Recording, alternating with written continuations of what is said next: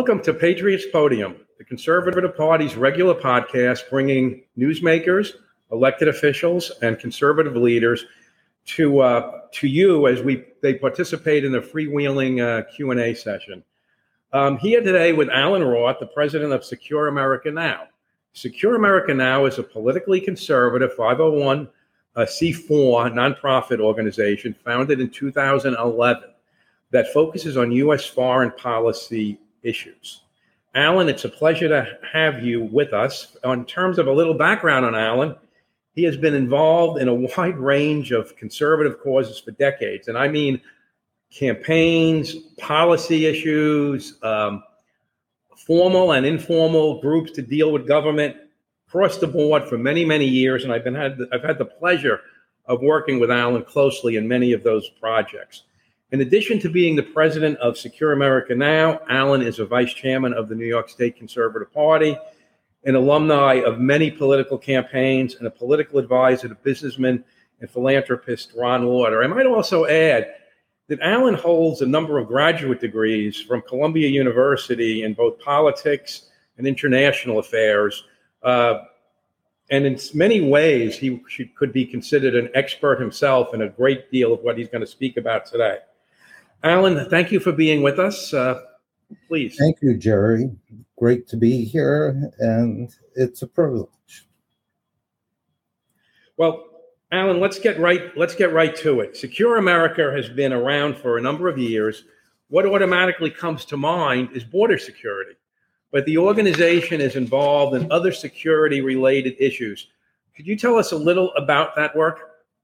When we started out in, in 2011, we in fact were a group of people who were very concerned about national security issues.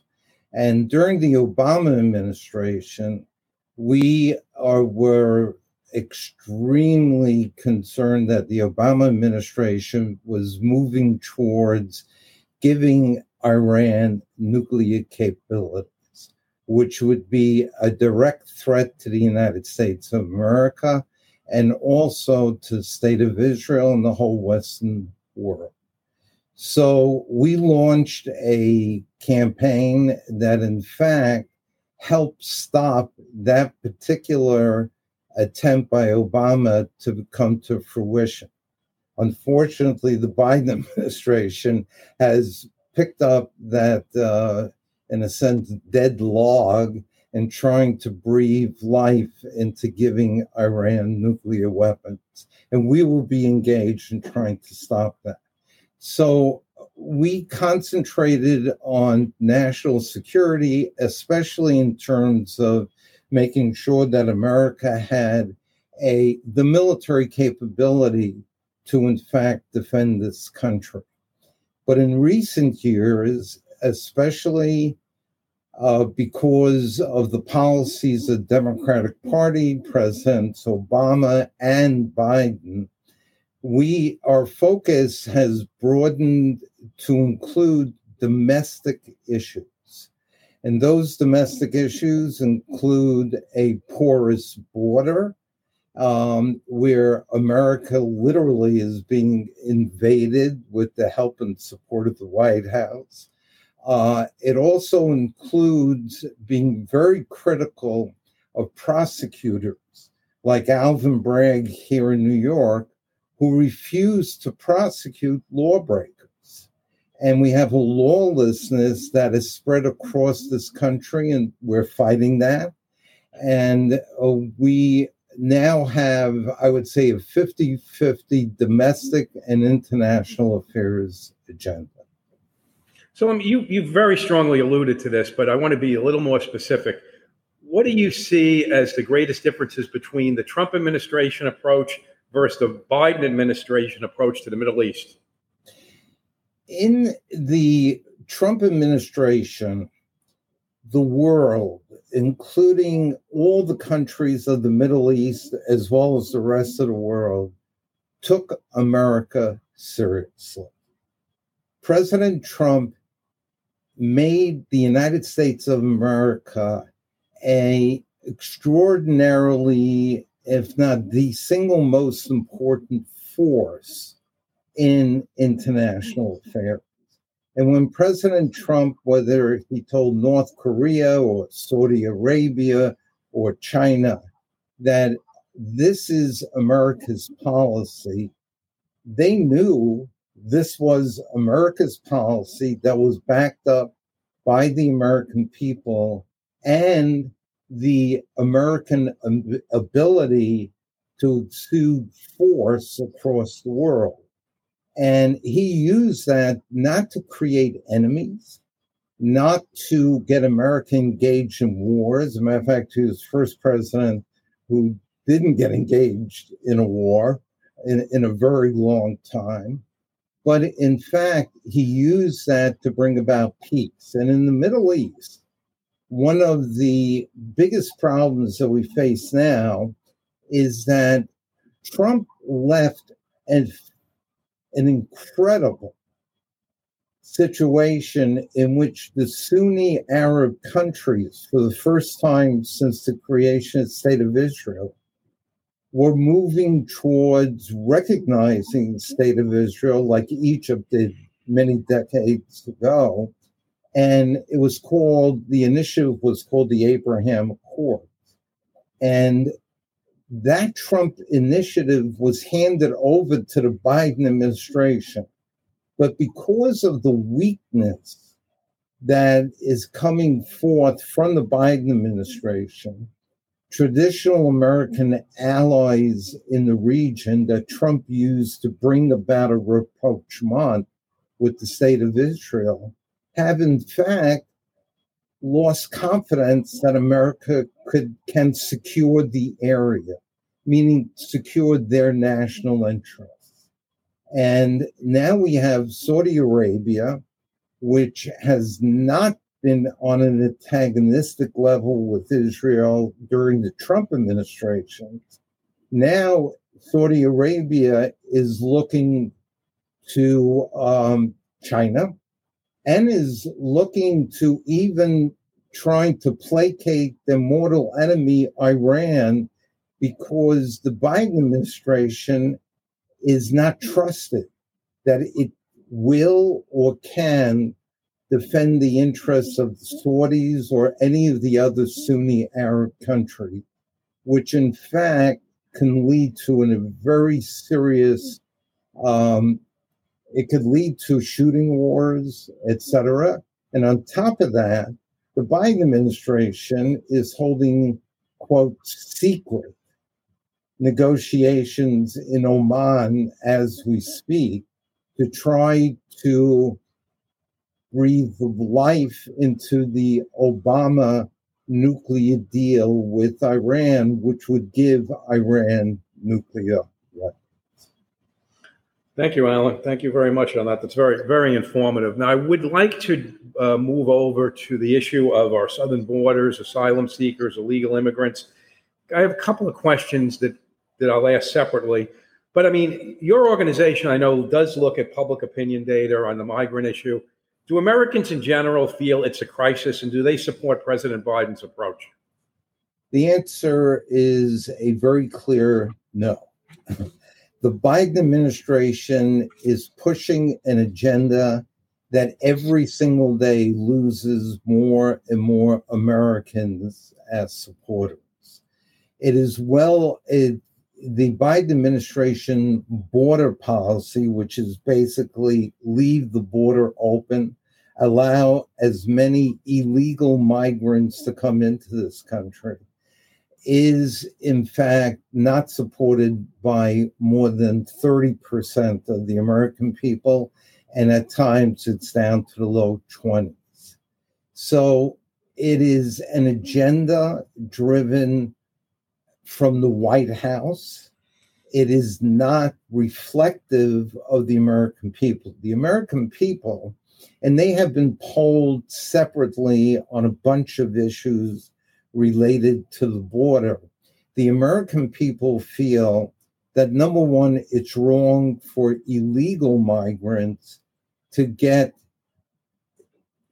support from the administration when in fact there are people who are trying to legally come into this country who are not permitted to come into this country.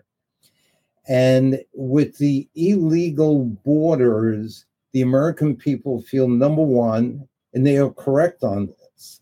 It is not migrants who are fleeing political persecution. If you just saw films of the people coming into this country in mass numbers from South America, they're extremely well dressed. They have cell phones, which we give them once they cross the border, which is an outrage beyond an outrage. We did a video on the um, the Biden administration giving cell phones to the uh, migrants, and in 24 hours, it got 2.8 million views, meaning people who saw it were so outraged that they sent it along to family and friends. And Americans feel that crime, especially drug related crimes, are fed by drugs coming across the border by way of the cartels who are also human traffickers. So, by having open borders, we're actually strengthening the illegal entities called cartels. And we also have drugs that are coming across the border that are not only hitting the inner city, but also the suburbs. And drug addiction is rampant in this country. And Americans say that our policies at the border are a major contributor to those negative outcomes. Allen, you know, you I want to go back on something you just spoke about, and it's been very troubling to me. The concept of asylum for the concept of, does not lend itself to hundreds of thousands of people crossing the border from countries that the United States has diplomatic and economic relationships with and you know has consulate offices embassies might be, be providing military aid. It just doesn't it doesn't make any sense just from the perspective of the concept of asylum. And the biden administration you may recall had this theory that well you've got to ask for a you've got to if you're passing through a country you've got to first ask them if you could you know, establish an asylum type scenario, well, that completely avoids the fact that something like 40% of all the migrants come out of Mexico. I mean, there's a, it's a complicated issue, but it's also simplistic in many ways. There's a lot of what is occurring that makes absolutely no sense. And this asylum correct. concept makes no sense to me. Jerry, you are absolutely correct. These are sovereign countries that these people are coming from, whether it's Mexico, Colombia, whatever South American country. And there are procedures that are being ignored. It should not be, these people should not be able to cross borders, which leads us to believe that the Biden administration is encouraging these people to come and these countries to close their eyes to the protocols and to the laws and to the embassies that exist, as you just said. This is an invasion of the United States of America brought to you by President Biden. And it's um, and it's having a terrible effect across the country. I, I mean, I want to remind Americans that there was a time when there was an iron curtain until President Reagan and President Bush were able to take that down. As you know, President Reagan only, I think the anniversary is only three days ago, where he said, you know, in Berlin, to, you know, Mr. Gorbachev, take this wall down. But my point here is that you could you could understand asylum seekers coming out from behind an iron curtain. How can you possibly equate that with someone coming to the US from Guatemala? Makes absolutely no sense. But if, I, if you allow me, I'd like to continue on this this mm-hmm. this trail here.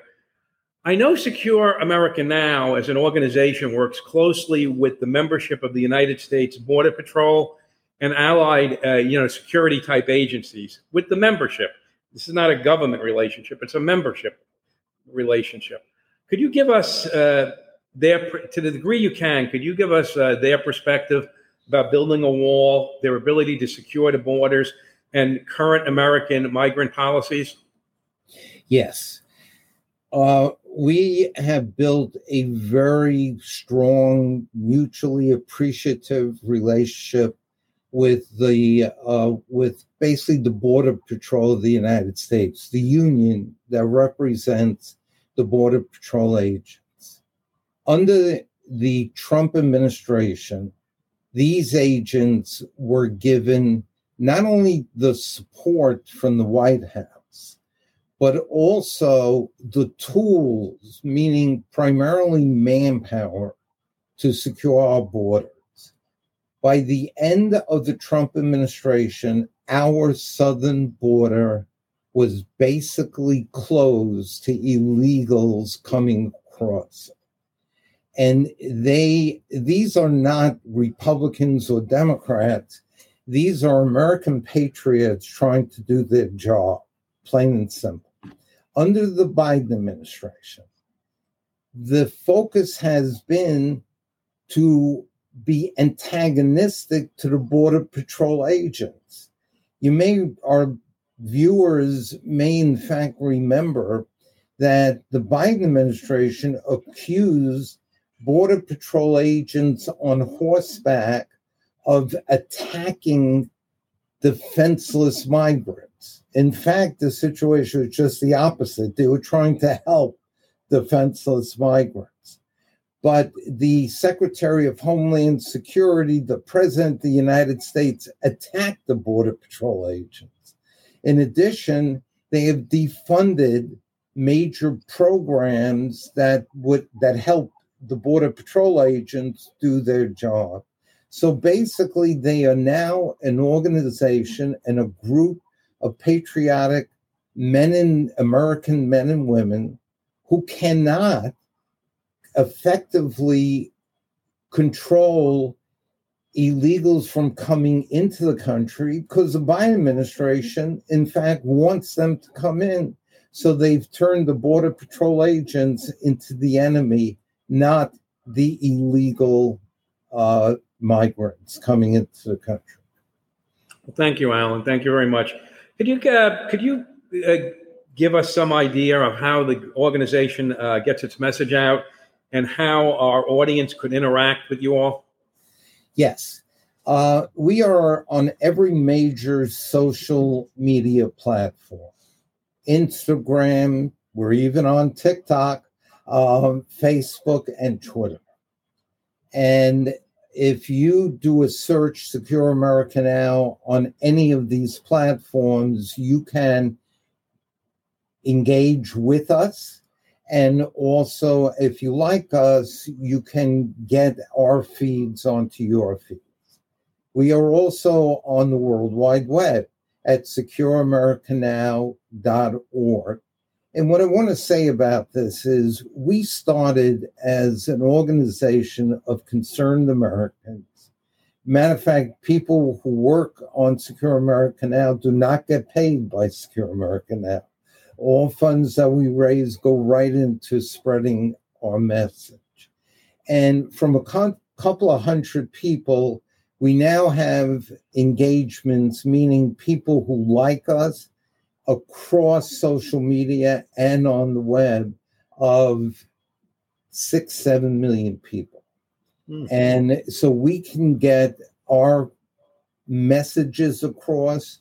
We can, in fact, give you media stuff from smaller media outlets that the mainstream media will not report whether it's about migrants getting cell phones, whether it's about Iran getting nuclear weapons. And uh, and we are able to, through our millions of followers, get the message out there. We produce uh, fresh films. As a matter of fact, if you go to SecureAmericaNow.com or .org, there is a film that we did on the border with the help of the Border Patrol agents. Uh, I have to say so myself, although I had nothing to do with the actual making of the film. It is a superb film. I urge you to go and watch it. Thank you, Allen. Is there anything else you'd like to add? Yeah. America is, in fact, under tremendous negative forces are attacking us from within and without. We have a presidency that, in fact, is encouraging the negative forces. And we, but there are millions, a majority of Americans who are opposed to the course that we are currently on. And if you have access to a computer or to a or to a phone that can uh, interact with the web, you can, if you see something that supports what you're doing, what you feel, whether it's safe streets, closing our borders, if you see that, post it, take stuff from the New York State Conservative Party that they're producing it. Don't just read it, put it on the web, like it on the web, become friends of the Conservative Party, become friends of Secure America Now. It's very easy to do. People spend hours a day on social media. Use it. And we will gain more and more adherents as more and more people understand that America is on a dying downward spiral. But if we do come together, we can reverse that. That's my primary message. We can reverse it. We stopped the Iran nuclear deal. We have had other major successes. And the only reason why we have had those successes is because average Americans are with us when we speak. And the elected officials know that. So we carry weight. So come on board and support your local organizations like the New York State Conservative Party. Well, thank you. Thank you, Allen. Allen, and yes, thank you for spending time with us uh, today. I mean, your keen knowledge on these issues and the work that Secure America now does for the American people, I feel is really certain to be appreciated by this audience. Um, as always, I want to thank Katie and Andrew who worked together to produce this show. And for our listeners, uh, thank you for taking the time uh, to view today's episode. On our next episode, we will be joined by State Senate Minority Leader Rob Ortt to discuss the now concluded 2023 legislative session and the political environment. Thanks again for joining us. And if you um, enjoyed today's podcast, subscribe wherever you listen and uh, give us a five star rating. Until next time, I'm Jerry Kassar, and this is Patriots Podium Podcast. Thank you.